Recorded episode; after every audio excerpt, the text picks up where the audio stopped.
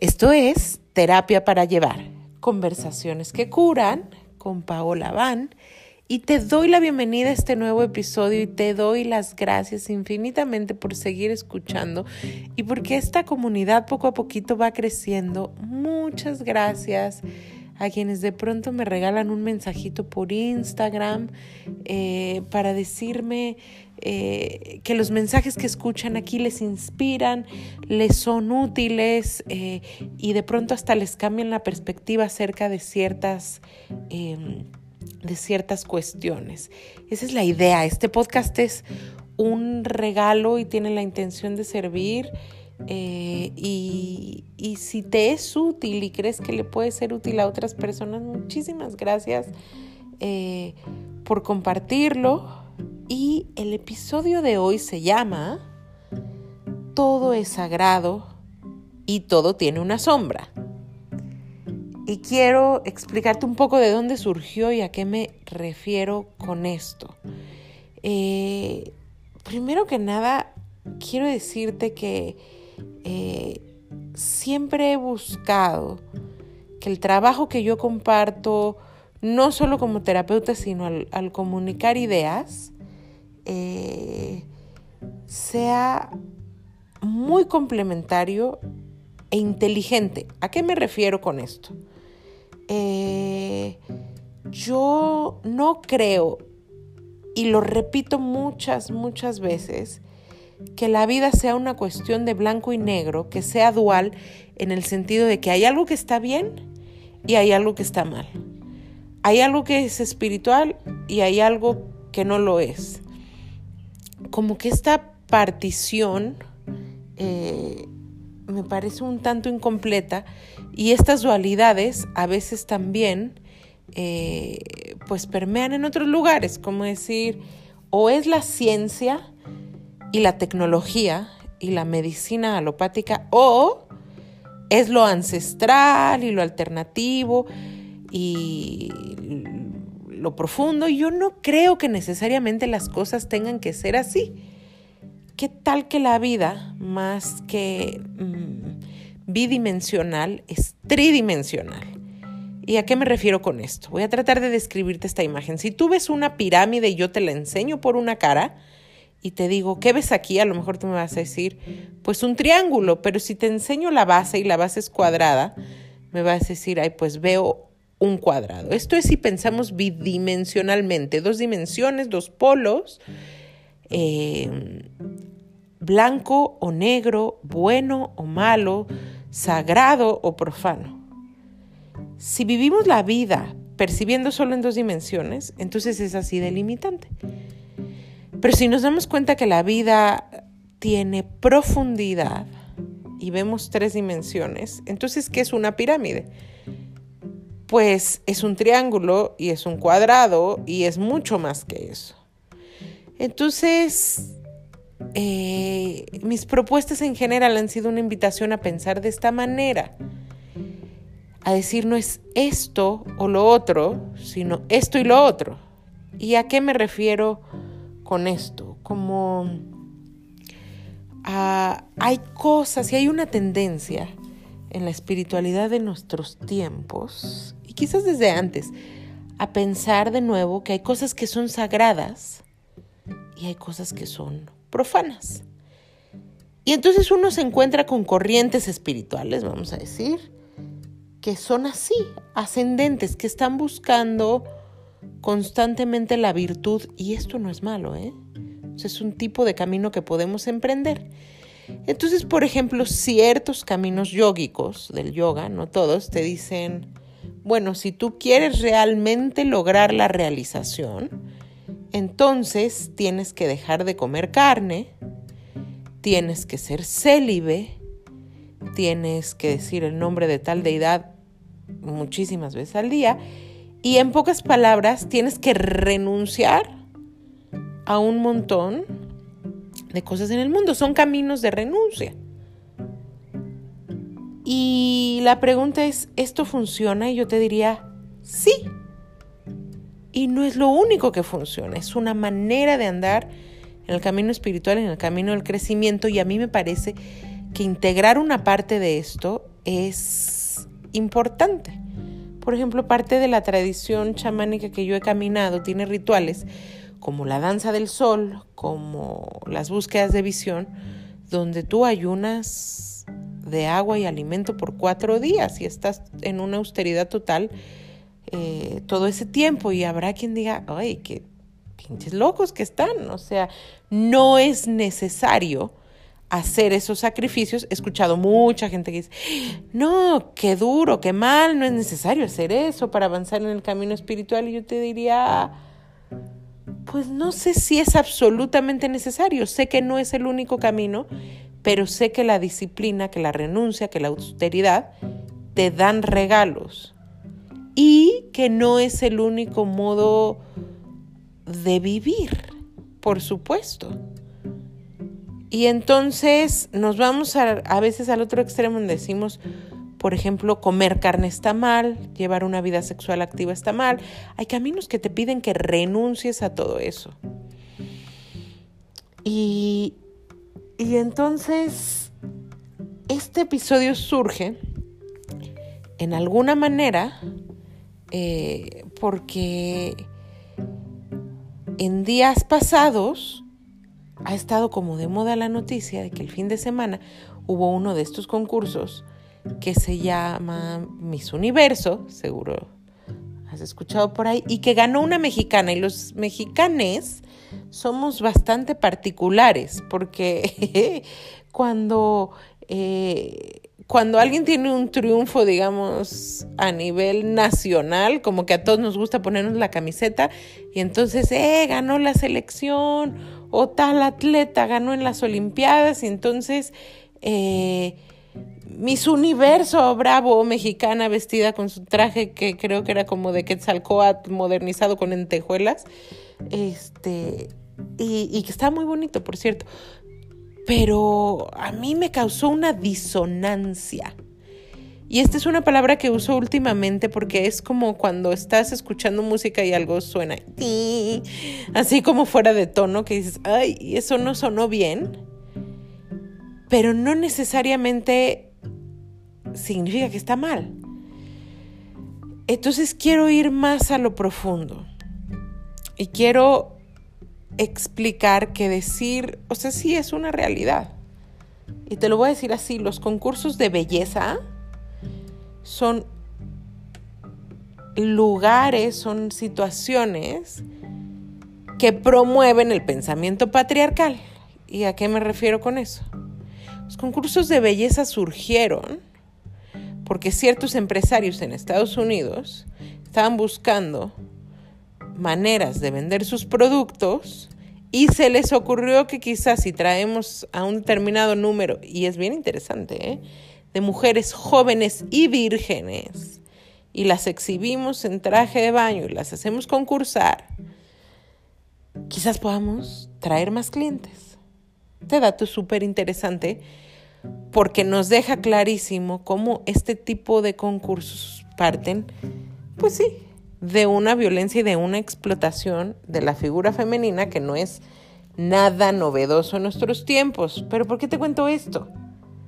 Porque claro, si nos ponemos radicales, es obvio, es obvio que este tipo de concursos no solo proviene de ahí y son una ocasión de, violencia hacia la mujer, sino que mm, además, eh, pues son situaciones en las que se exalta un modelo de belleza con el que, ojo,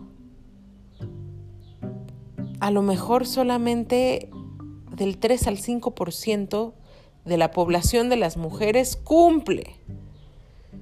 Y esto tiene consecuencias muy importantes en la psique de los hombres y de las mujeres y de todos los seres del planeta. Y esto que voy a decir es bien fuerte porque no conozco, fíjate qué fuerte lo que voy a decir, una sola mujer que no tenga al menos un espacio de odio, vergüenza o no aceptación hacia su apariencia.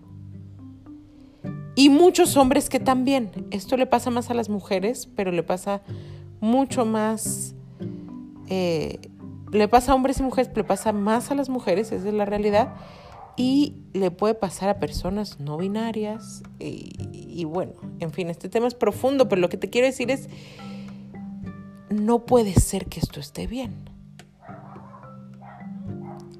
Y a la vez, yo me ubico en un lugar de pensamiento y vas a decir, oye, pero estabas hablando que el tema eh, de hoy es que todo es sagrado. ¿Hay acaso algo sagrado en estos concursos? ¿Hay acaso algo sagrado eh, en lo que está pasando? Porque tampoco se trata de satanizarlo todo. Y no porque eso esté mal, ¿eh? Y ojo, y no porque queramos ser espirituales, compasivos y todo ese bullshit que eh, no sirve para nada. Quiero quiero explicarte las cosas desde un lugar más inteligente. Y a veces las tradiciones espirituales son un excelente referente para poder entender esto. Mi vida cambió cuando yo empecé a entender las tradiciones tántricas. El tantra, vamos a llamarlo así, lo he hablado en alguna ocasión, es una etapa del yoga, por ponerlo de ese modo. Es una serie de enseñanzas súper profundas no bidimensionales, no duales, justamente, eh, que surgieron hace ya varios siglos y que fueron realmente un giro importante en la espiritualidad humana. Entonces, dentro de estas tradiciones, hay una tradición que es la tradición de Shakta. Shakti es el principio femenino, que particularmente busca honrar la cara femenina de Dios qué te estoy contando todo este chorote? Porque a mí me cambió la vida. Cuando yo empecé realmente a integrar las enseñanzas de las tradiciones tántricas de Shakta, y esto no es un comercial, sino simplemente se trata de entender que la vida tiene una cara femenina y la divinidad tiene una cara femenina. Por siglos nos han enseñado que Dios es hombre y es un señorcito así, barbón, que está sentado en su silla contándote los pecados para ver si te vas a ir al infierno. Es una visión muy judeocristiana, muy de estos últimos siglos, patriarcal completamente. Pero la vida no siempre fue así, hace bastantes siglos. Las tradiciones honraban a la divinidad femenina. Y para mí descubrir eso me abrió un mundo y una manera totalmente distinta y mucho más sabia y completa y mágica, maravillosa de ver la vida. Y te platico esto porque cuando yo empecé a aprender de las tradiciones de Shakta, empecé a entender que la vida es un juego de Shaktis. ¿A qué me refiero con esto? Digamos que está eh, el principio de los tiempos y que lo primero que surge en ese vasto vacío es una dualidad, un principio femenino y masculino al que los hinduistas llaman Shiva y Shakti, pero en la tradición mexica se llama Umeteotl y así que la tradición china llama Yin y Yang. El universo tiene un principio femenino y masculino. Esta es la primera división que hay. Y lo masculino es el vacío, es como ese espacio donde se manifiesta todo. Y lo femenino, aquí viene algo bien interesante. A pesar de que nos han dicho por siglos lo contrario, lo femenino es el movimiento, el poder, la vida, la belleza, todo lo que surge en ese vacío. Eso es Shakti. Shakti significa poder. Entonces, Shakti es la manifestación. No es una casualidad que seamos el lado femenino de la vida, lo que da a luz, lo que da nacimiento, ahí se crea la vida, en el lado femenino, sobre ese vacío que es lo masculino y ambos son infinitamente sagrados. Y entonces, a pesar de que la gente cree que los hinduistas tienen muchos dioses, no, eh, se cree en un principio fundamental pero se sabe que este principio se divide en dos, en algo femenino y masculino. Y a todas las manifestaciones femeninas les da su representación y les llama las Shaktis o las deidades. Y entonces es bellísimo porque yo empecé a entender que la femineidad y que la sacralidad tiene muchas formas. Entonces, por ejemplo, en el hinduismo, tú ves diosas como Kali. Y, no sé si has visto una imagen de Kali, pero Kali es esta diosa maravillosa eh, que tiene la lengua de fuera y los ojos desorbitados y, y que es completamente sangrienta. Kali es una diosa que se dedica a defender y a matar a los demonios en los diferentes mitos de los textos sagrados de la India, les corta la cabeza y se hace un collar con sus cabezas. Y entonces se hace una falda con los brazos de los que mata. Y tú dirás, qué cosa, qué espanto, o sea, qué cosa más horrorosa.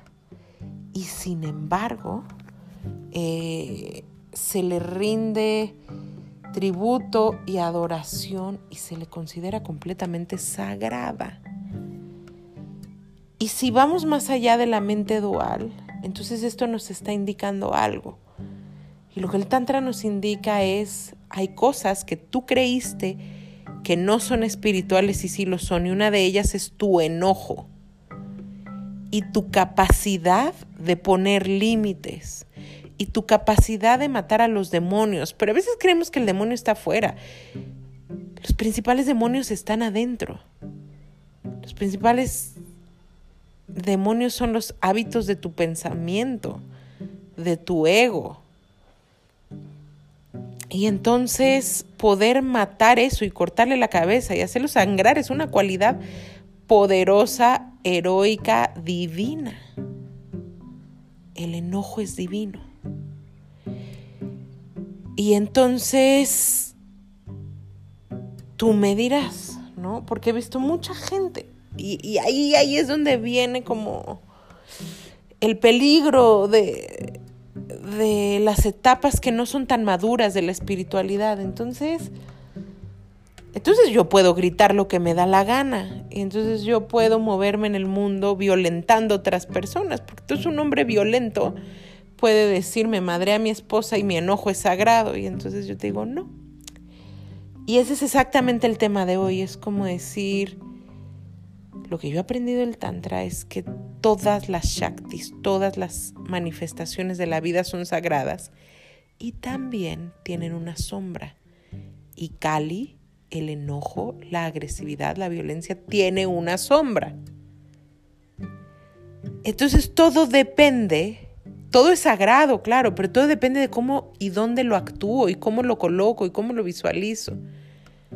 Entonces, si yo siento enojo porque alguien está transgrediendo un límite mío y me está faltando al respeto y me está violentando, claro que me puedo defender y ese enojo es sagrado. Pero si yo lo actúo de una manera arbitraria, cuando a veces tengo la posibilidad de refinar mi comportamiento o como decir, si yo puedo responder de una manera más inteligente en vez de reaccionar y ojo, esto es bien importante, si mi enojo es desproporcionado, o sea, si mi hijito pequeño hace algo que en realidad no es tan grave y yo lo señalo, lo critico, lo maltrato, esto es la sombra esto es desproporcionado, esto no tiene ningún sentido. Y entonces te menciono esto porque, ¿qué onda? A veces estamos muy confundidos con las enseñanzas de la autoayuda, las corrientes espirituales y vivimos en un tiempo bien interesante en el que todo mundo cree saber de psicoterapia y todo mundo cree saber de espiritualidad y la verdad es que las cosas que se comparten son bien superficiales y bien poco maduras a veces y no tan inteligentes. Y entonces tú, porque justo, qué ironía, pero lo escuchaste en un podcast o lo leíste en un post o te compraste un librito, tal persona dijo, tu enojo es sagrado, déjalo salir. Entonces ahí vas por la vida justificando estas cosas. Pero al revés, si te confundiste del otro lado y escuchaste que tenías que ser compasiva y las mujeres, uff, llevamos siglos escuchando que tenemos que ser compasivas y lindas y amorosas. Entonces al revés, permites que te maltraten y no pones límites. Y entonces qué confusión, porque ¿quién tiene la razón? O sea, en este mundo complejo de la espiritualidad y la psicoterapeutitis, donde todos nos sentimos medio gurús, medio psicoterapeutas, medio chamanes, medio expertos, porque tuvimos una ceremonia de ayahuasca y ya vimos visiones, entonces ya se nos reveló la iluminación. Entonces, en este mundo tan interesante, ¿quién tiene la razón? Entonces, ¿dejo salir mi enojo y lo expreso con libertad o me vuelvo compasiva? Y entonces espero que este principio que te comparto hoy te ayude. Es decir, todo es sagrado, tu enojo es sagrado. Jamás eh, la inteligencia superior va a poner en ti un rasgo, una capacidad que no sea inteligente. Y sin embargo eso no significa que lo tienes que actuar de maneras destructivas. Entonces puedes tener una sombra en ese sentido y así con todo. Y, y retomo, porque toda esta vueltota me llevó a esta reflexión en decir, a ver, la belleza, la belleza es una cualidad sagrada. Entonces, ¿está bien o está mal que las mujeres o cualquier persona se vista lindo, use maquillaje, procure su ropita, se haga tratamientos en la cara, se alimente bien. ¿Es esto saludable o no? Y yo te digo, depende. La belleza es sagrada, la belleza es Lakshmi, la belleza es otra de las deidades, ¿no? Así como te hablaba de Kali, Lakshmi es una diosa. Y cuando tú vas a un templo, ya sea en la India o un templo católico, un templo musulmán, uff, todo es dorado o es bellísimo, es de colores y los altares que se hacen ahora, que están tan de moda con muchísimas flores y semillas, son belleza y son una cualidad de lo divino. No podemos negar eso, no es que esté mal. La belleza abre el corazón y una mujer, un hombre bello, un animal como un tigre, como un ave con un plumaje de colores es majestuoso y te puede dar toda una revelación espiritual. ¿Esto es cierto? Y yo amo ver mujeres que caminan en elegancia y con atuendos bellos y joyas y plumas y como cada quien quiere expresar la belleza. Me parece nuestro derecho. Y la belleza también tiene una sombra.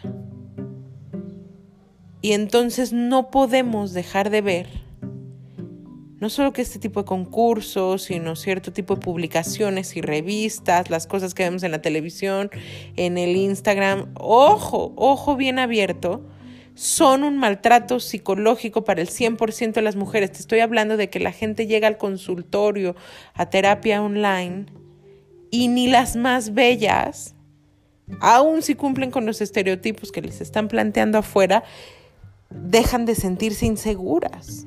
Y entonces claro que hay un trabajo que se puede hacer y, y una llega a sentirse libre y suficiente, pero una tiene que mandar al carajo este tipo de maltratos, porque hay de nuevo publicaciones, concursos, cosas que promueven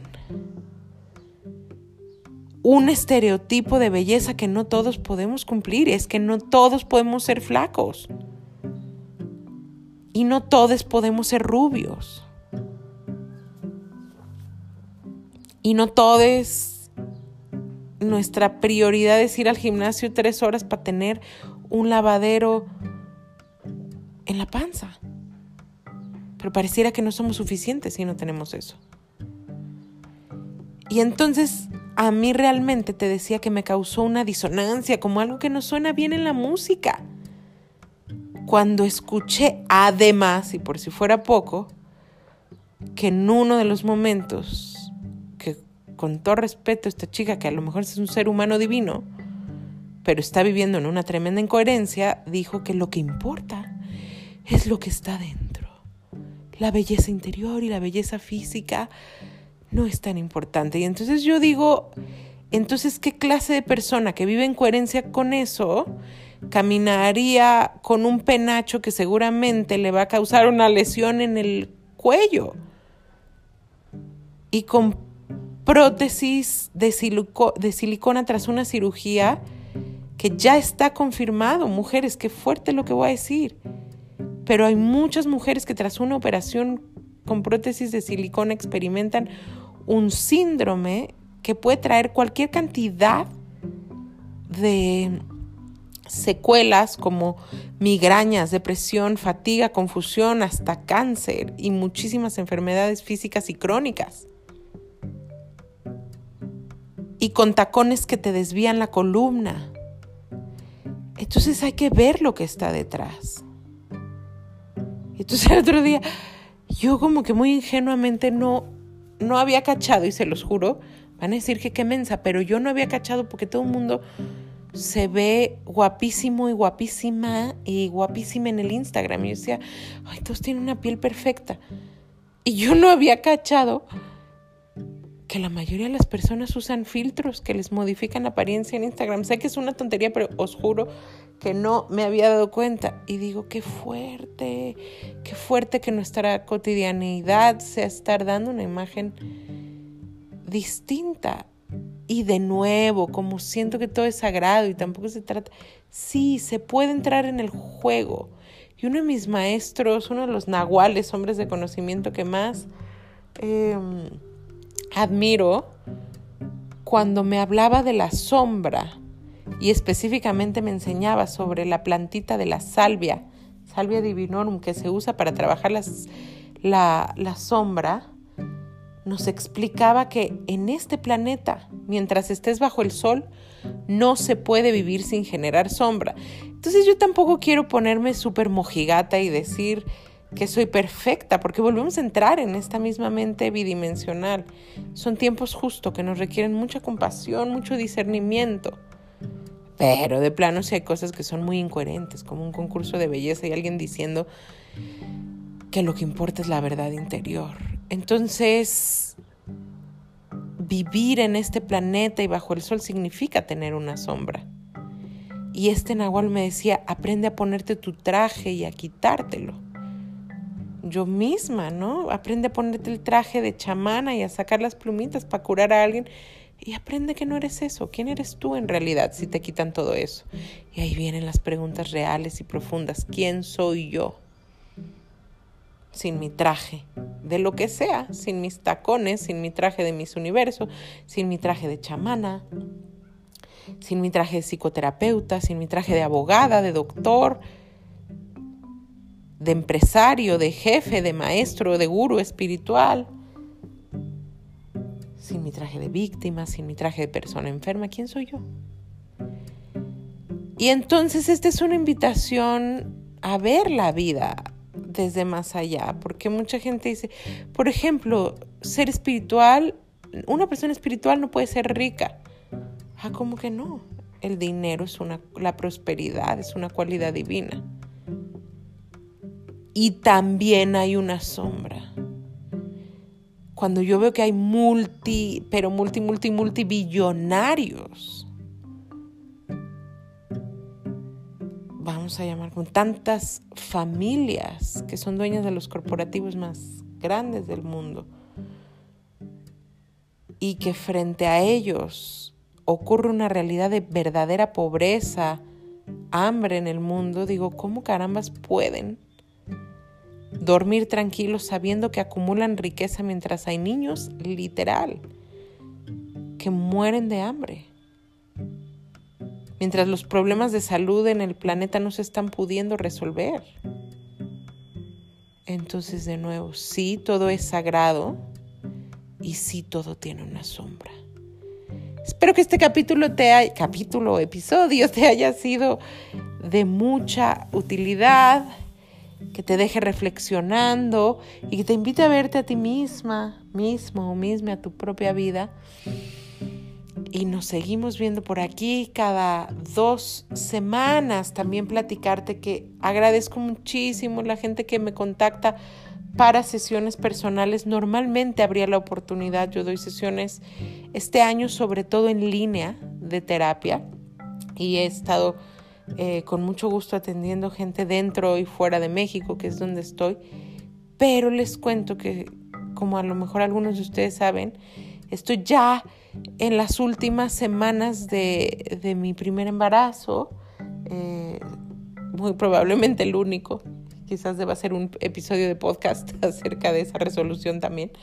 Eh, pero he decidido tomarme los primeros meses para estar totalmente presente eh, o lo más que pueda con, mi bebé sin prisas, eh, sin exigencias externas y no voy a dar consulta muy probablemente en lo que resta de este año. Sin embargo, toda mi aspiración es seguir en contacto por aquí y también eh, pues atendiendo a través de estas medicinas maravillosas que son las micros, las tinturas de plantitas maestras y, lo que sí puedo hacer es, si tú me hablas brevemente de tu necesidad, puedo sugerirte con qué planta trabajar y a lo mejor ahora que yo no estoy tan presente, eh, incluso sugerirte algunos libros, cursos, disciplinas que puedan ayudarte a a despertar o continuar con tu propio proceso y ya en enero estamos creando una lista eh, de espera. Entonces el plan es volver, eh, es volver con consultas y talleres. Y, y un tema que yo he visto que mueve a muchas personas es justamente este sentirnos suficientes. Entonces mi idea es volver uh, para trabajar ese tema nos robaron, eh, no unos villanos allá afuera, sino nuestros hábitos de pensamiento y la cultura actual, nuestra capacidad de sentir que somos suficientes. Me está llamando muchísimo trabajar con, con esta parte, con volver a asumir que soy suficiente, que tengo suficiente, que hago suficiente en la vida, que puedo amarme.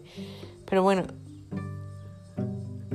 ya vendrá. Por ahora entonces la manera de estar accesible es a través del trabajo con plantitas, si estás en México.